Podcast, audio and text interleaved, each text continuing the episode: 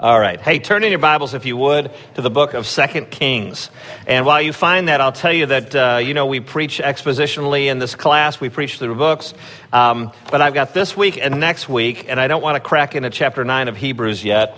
Um, so we won't be back in Hebrews until August, actually. So this week and next week, we got a little break. We got our summer speakers, and uh, we'll do some assorted passages uh, in the summertime, and then we'll back, be back in Hebrews in uh, early August. So if you would start with me in uh, 2 Kings chapter 4, verse 7. It's a very um, short and encouraging narrative. Uh, this is God's word, 2 Kings 4, verse 1. Now the wife of one of the sons of the prophets cried to Elisha, Your servant, my husband, is dead, and you know that your servant feared the Lord but the creditor has come to take my two children to be his slaves. And Elisha said to her, What shall I do for you? Tell me, what have you in the house? And she said, Your servant has nothing in the house except a jar of oil. Then he said, Go outside, borrow vessels from all your neighbors, empty vessels, and not too few.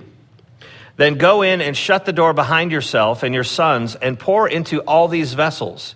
And when one is full, set it aside.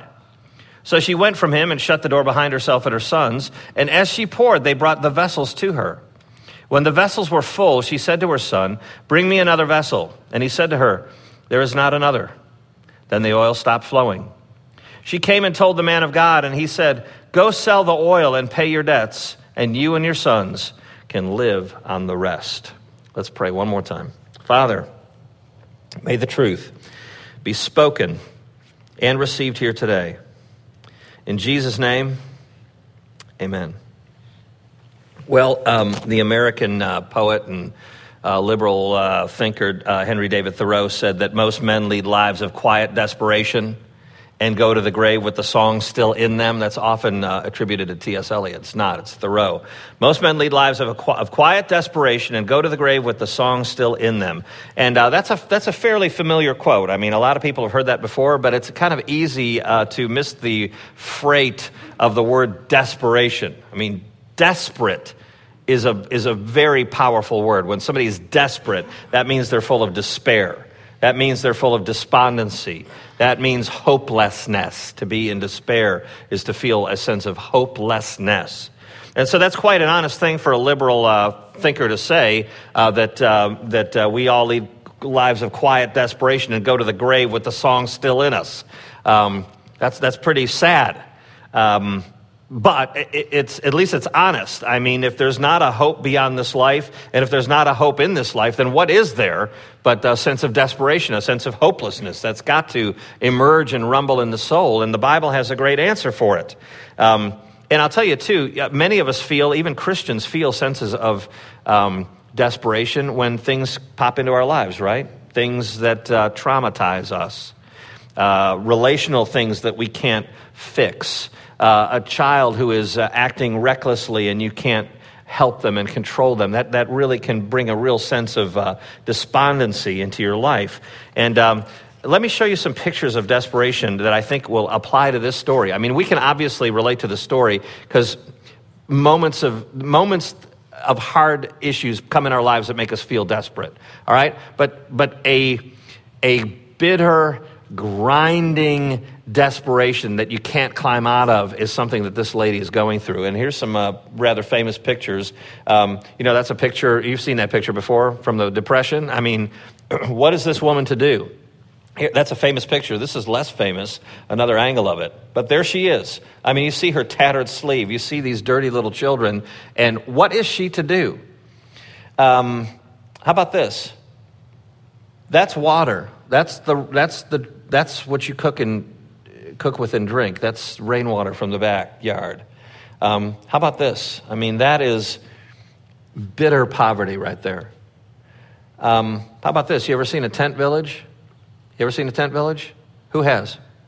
Boy, they they're dramatic, aren't they? I've seen a lot of them, and um, you know they look like that, and often much worse. It's not like some you know, wonderful refugee thing set up, set up uh, in, a, in an emergency situation after a tsunami or something. I mean, you're talking about time to go get the water and walk it back. I mean, that is the kind of desperation um, that, that this woman is going through.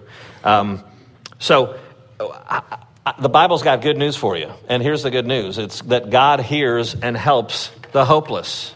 That's what this story tells us. It's the kind of the anchor point here um, that God has a heart for the desperate. So let's look at it together. And uh, we have four points today. The first one is a reasonable complaint. Look at verse 1. Now, the wife of one of the sons of the prophets cried to Elisha, Your servant, my husband, is dead. And you know that your servant feared the Lord, but the creditor has come to take my two children to be his, his slaves. Now, as I pointed out in the past, women in the ancient world um, did not have the same benefits that we have in our comfortable uh, culture. Um, there was not running water. I mean, imagine raising children um, and changing diapers without running water in your house, or a washing machine, or a dishwasher, um, or electricity. Um, how about um, an oven that's easy to use? You just go, the oven comes on. You don't have to go get the firewood, light the fire an hour beforehand, and, and stoke it and all that. I mean, imagine all that. Um, how about hygiene product, products?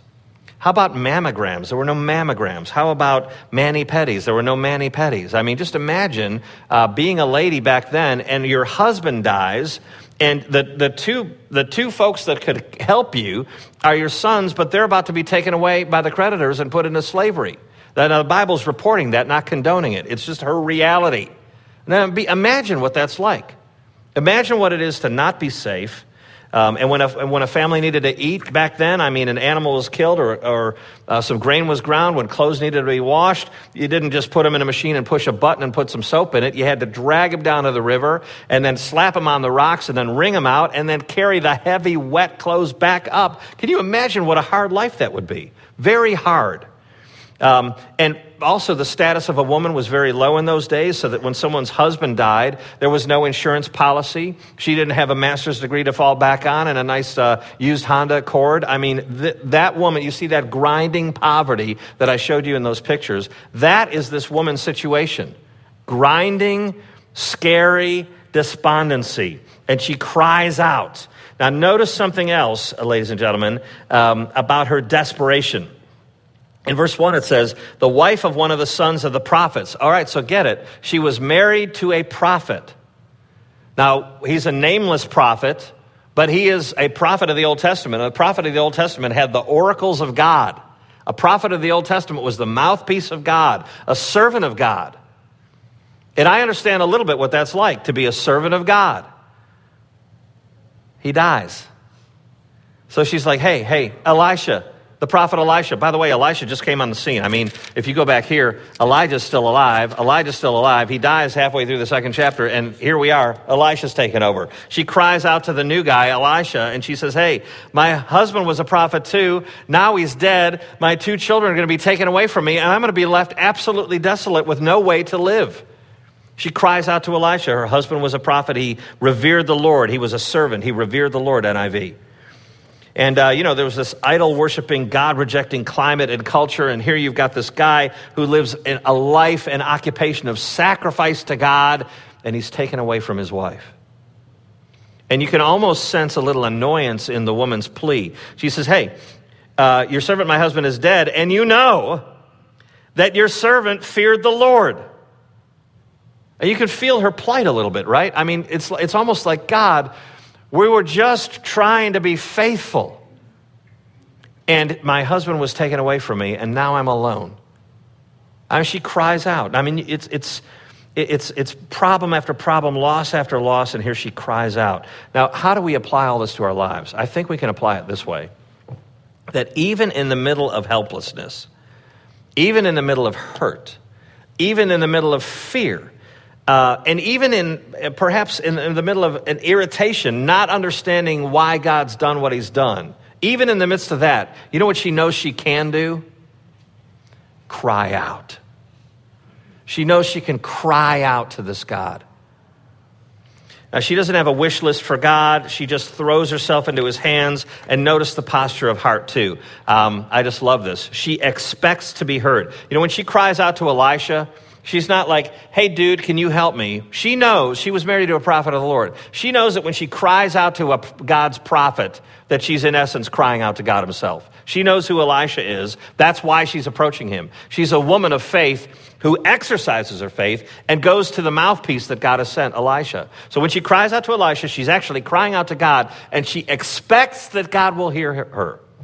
Now, if you've been with me for any length of time, you know that I love to harp on um, our arrogance, um, especially, especially a non Christian arrogance that's, that just expects that God will hear, that God will ignore, that God is this and God is that, and I define him this way and I define him that way. I mean, it's just ridiculous to think that uh, we can define our Creator. But as believers, um, we can know that God will hear us because of what He's accomplished for us. And that's, that's her situation. She expects that God will hear her uh, because she has faith in this God. And um, he, he, you know, she, he, he bids us come, and she knows that. One last thing about this, and, and we'll, we'll close up this point. Um, she, she's got a story, she's got a heart, she's got a request, she's got an attitude for God's deliverance. She was married to a prophet. She's this living illustration. And uh, what was her name again? Uh, let me hang on a second. Uh, her name was, um, oh, she's nameless. And what was her husband's name again? Uh, Oh, yeah, he, he's nameless too. Nameless people. He's nameless and gone. She's nameless and alone. And, um, you know, what we can take away from that is that the story is not about her. The story is about what God is doing in her life. And I mean, you just think about it. Don't take any offense, ladies, that she's a, a, nameless woman in the Bible. Never take offense over anybody who's nameless in the Bible. It's not their story, it's God's story scooping them up and it glorifies God. And I just love that she's nameless. I, I think it, it just uh, teaches us that God remembers this woman's life. He remembers the small and the helpless. That's something for you to remember too. That God remembers the small and the helpless. When you're despondent, when you feel despair, when you feel hopelessness, God understands you. And you don't have to feel like you're alone in Christ. All right, second point God moves in surprisingly personal ways. Um, look at verse 2. Elisha said to her, What shall I do for you? Tell me, what have you in the house? And she said, Your servant has nothing in the house except a jar of oil. Now, at this point, it's very easy to get all jacked up about oil. In fact, I would, you know, every time there's a room this big, there's like three people that are like, Ooh, oil. I know what that is. It's the Holy Spirit. Oil. Oil represents the Holy Spirit. So, so there it is. And, you know, a, a preacher, this has been mangled many a time, where a preacher go, whoa, that's the Holy Spirit, the oil. Oh, and the, the, the, the Holy Spirit was flowing. And uh, flowing in her life and flowing in the house. And, and, you know, that's great, except what do you do with verse 7? Um, uh, Elisha says, uh, Go sell the oil and pay your debts. Uh, is she selling the Holy Spirit? I mean, see how cuckoo for Cocoa Puffs that can get right away. Um, if you just don't go, oh, maybe it's just some oil in the house and it's just part of the story. Okay, so don't don't try to over spiritualize the thing or uh, import some kind of meaning on it. Um, except that there's nothing here but a little oil. Uh, the point is that uh, she's hopeless. It's not that she's sitting on a bunch of magic beans that she hadn't discovered yet. She's hopeless, and all she's got is this little bit of oil. But to the point again, God moves in surprisingly personal ways. Um, verse 2 What shall I do for you? What do you have in the house? She says, Well, I got this oil. And in verse 3, he says, Well, I'll tell you what, go outside, borrow vessels from all your neighbors, empty ones, and as many as you can get, not too few. I mean, get a bunch of them. Empty vessels from all your neighbors. Go borrow them. And then go in the house, shut the door behind you uh, and, and your sons, and pour into all these vessels, and so on. And she does this. Well, what's so cool about that, I think, is the one thing she's got, God uses. What do you have? Not much. I got some oil. that's what she's got. And uh, that's the thing that God uses. And so, what does she have? What, you know, I, as I was reading the story, I was like, you know, she doesn't have much, but she's got this. And you know what this is? One little blessing. It's at least one little blessing. And God takes that blessing and he magnifies it, he uses it. Uh, and it's at least a reminder uh, an important one, to uh, have a spirit of gratitude toward the little things in your life. Um, that was a blessing too. She didn't have much, but she did have a blessing. Tell you one other cool thing about this. Um, God seems to work in just these deeply personal ways. And um, to cite Jesus a couple times, in Mark chapter 8, um, it says that people brought to Jesus a blind man, and they begged Jesus to touch the blind man with the assumption that he's going to heal this blind man. So they, they bring a blind man to Jesus and they just think that if Jesus touches him, he can heal him. They, they believe that. Well, you know what Jesus does, right? He spits on the ground, makes a little mud, and he touches the guy's eyes. So just imagine you're blind and uh, you're before this, this Jesus you've heard of and, of course, have never seen, and you can't see him in front of you. And, uh, and he, he knows your problem. You know how you know he knows your problem? He touches, he touches the point of the problem. I mean, it's just so intimate. Uh, I'm going to fix you, me, the one talking to you, the one touching you, and I'm going to fix you here. Jesus doesn't have to do that. I mean, in, uh, in uh, just a, a, in chapter 4, he says, Peace be still, and the water's still. He just speaks.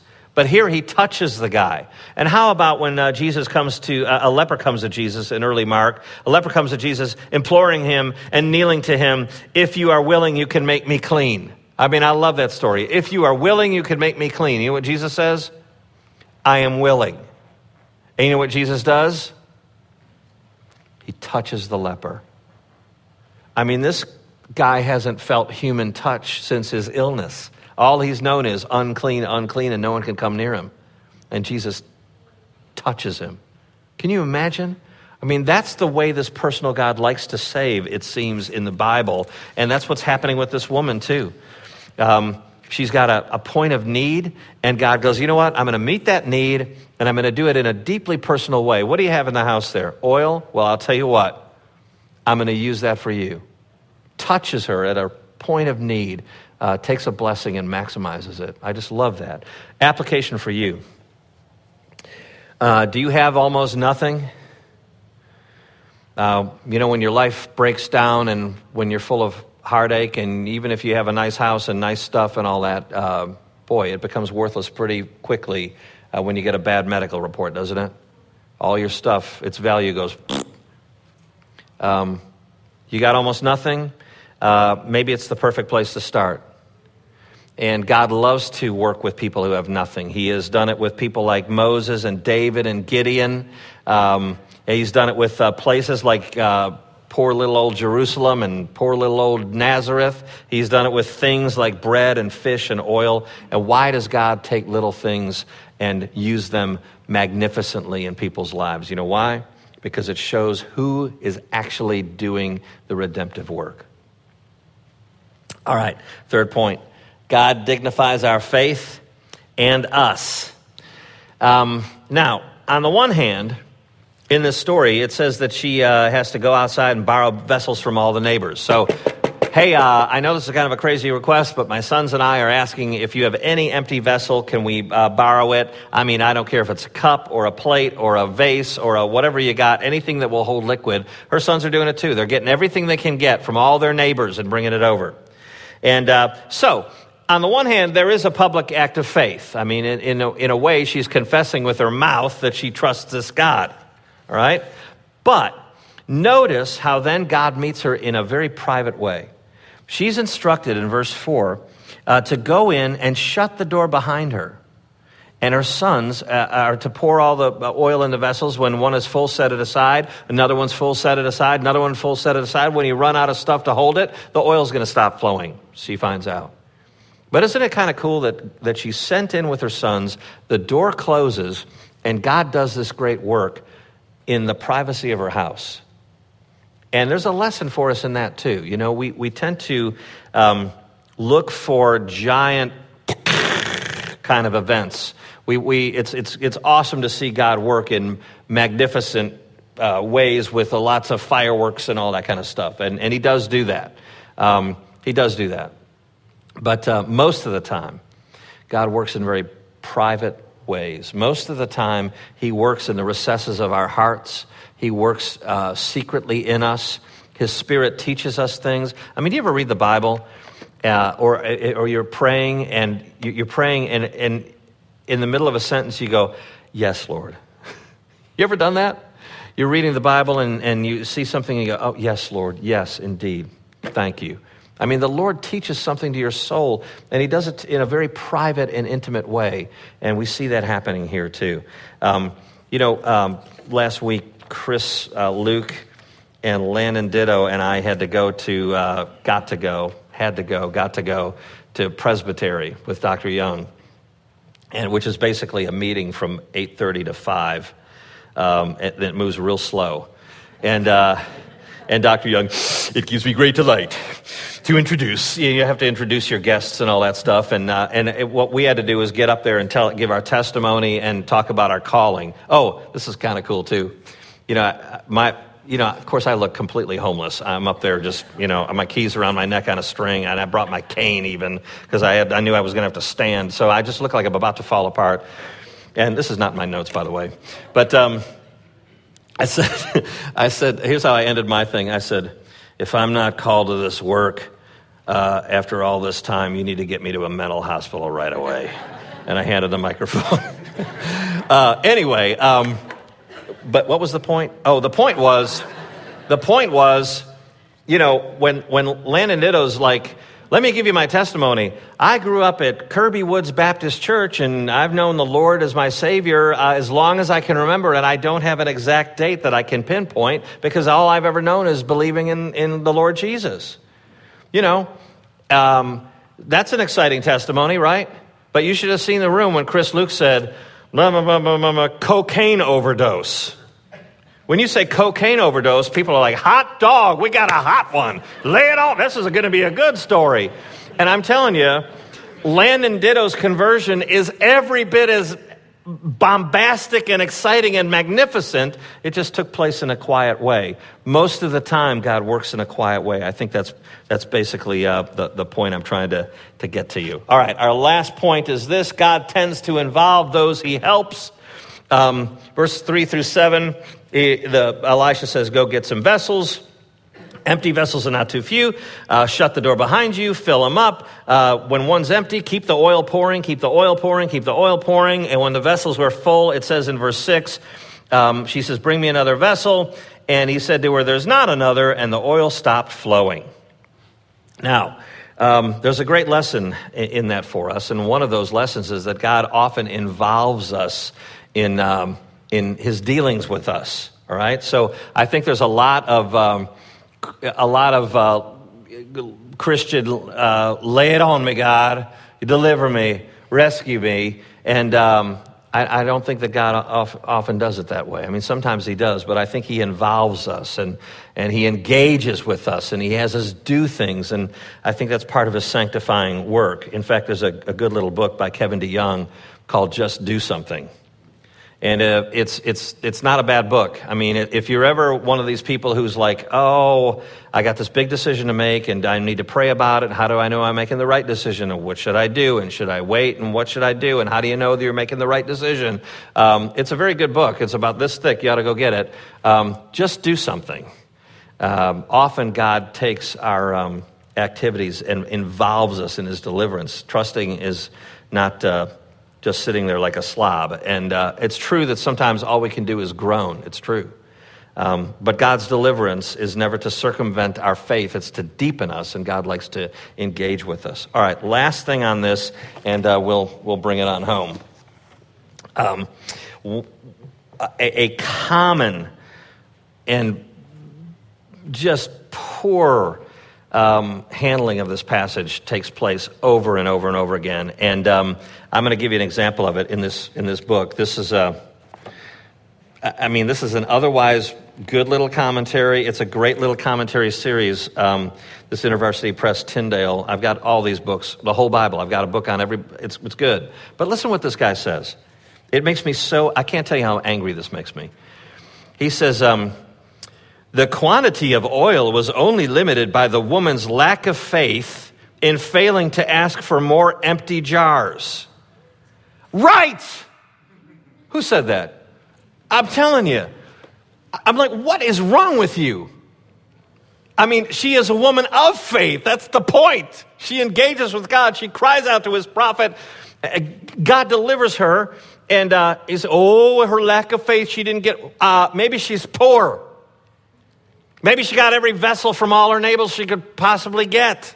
Oh, they ran out. She should have got more vessels. Oh, well, there was no IKEA nearby. Sorry. It just makes me so mad. Um, the, the text implies that she acted in obedience.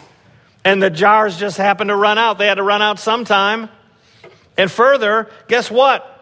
Jackpot. You know why? Verse 7. She came and told the man of God, and he said, triple, triple whammy. Go sell the oil. So now she's in biz. Sell the oil, pay your debts. Wow, there's enough to pay off the creditor, and there's enough left over for her and her sons to live on. Now, what kind of ignoramus could not see that? It's a win. God does deliver. It's not she ran out of faith and didn't get enough pots. Ridiculous. Anyway, all that to say, ladies and gentlemen, um, this is a, a humble little story. I mean, it's a tiny little story in the midst of giant, long uh, hunks of historical narrative. And in the middle of it pops out this story of this woman who's desolate, lonely, and in deep trouble. And in the middle of all this, I mean, first and second Kings, first and second Samuel, you got this big block. And here's her little story and God deals with her so mercifully and powerfully. And thousands of years later, we're reading uh, it and, and worshiping this same God.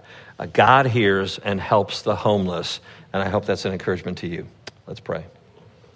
Our Father, it is uh, no small thing that you hear us, and we know that sin is the, the destroyer of fellowship and communication with you. But our Lord Jesus, in his righteousness, the righteousness of God, has been applied to our accounts so that we are acceptable in your sight and you do hear and you do respond and you are a real help for the hopeless. So I pray that this people would be encouraged by that this morning, Lord. I pray that we would remember that uh, our little stories, uh, sometimes forgotten, sometimes isolated in the midst of uh, a flurry of activity, uh, our stories, our concerns, our tears are very important to you, and you do intercede and help. We, we thank you for that in Jesus' name. Amen. Have a great day, y'all. So, can I expect to see a whole set of Tyndale commentaries on G No, it's a good series. It's just.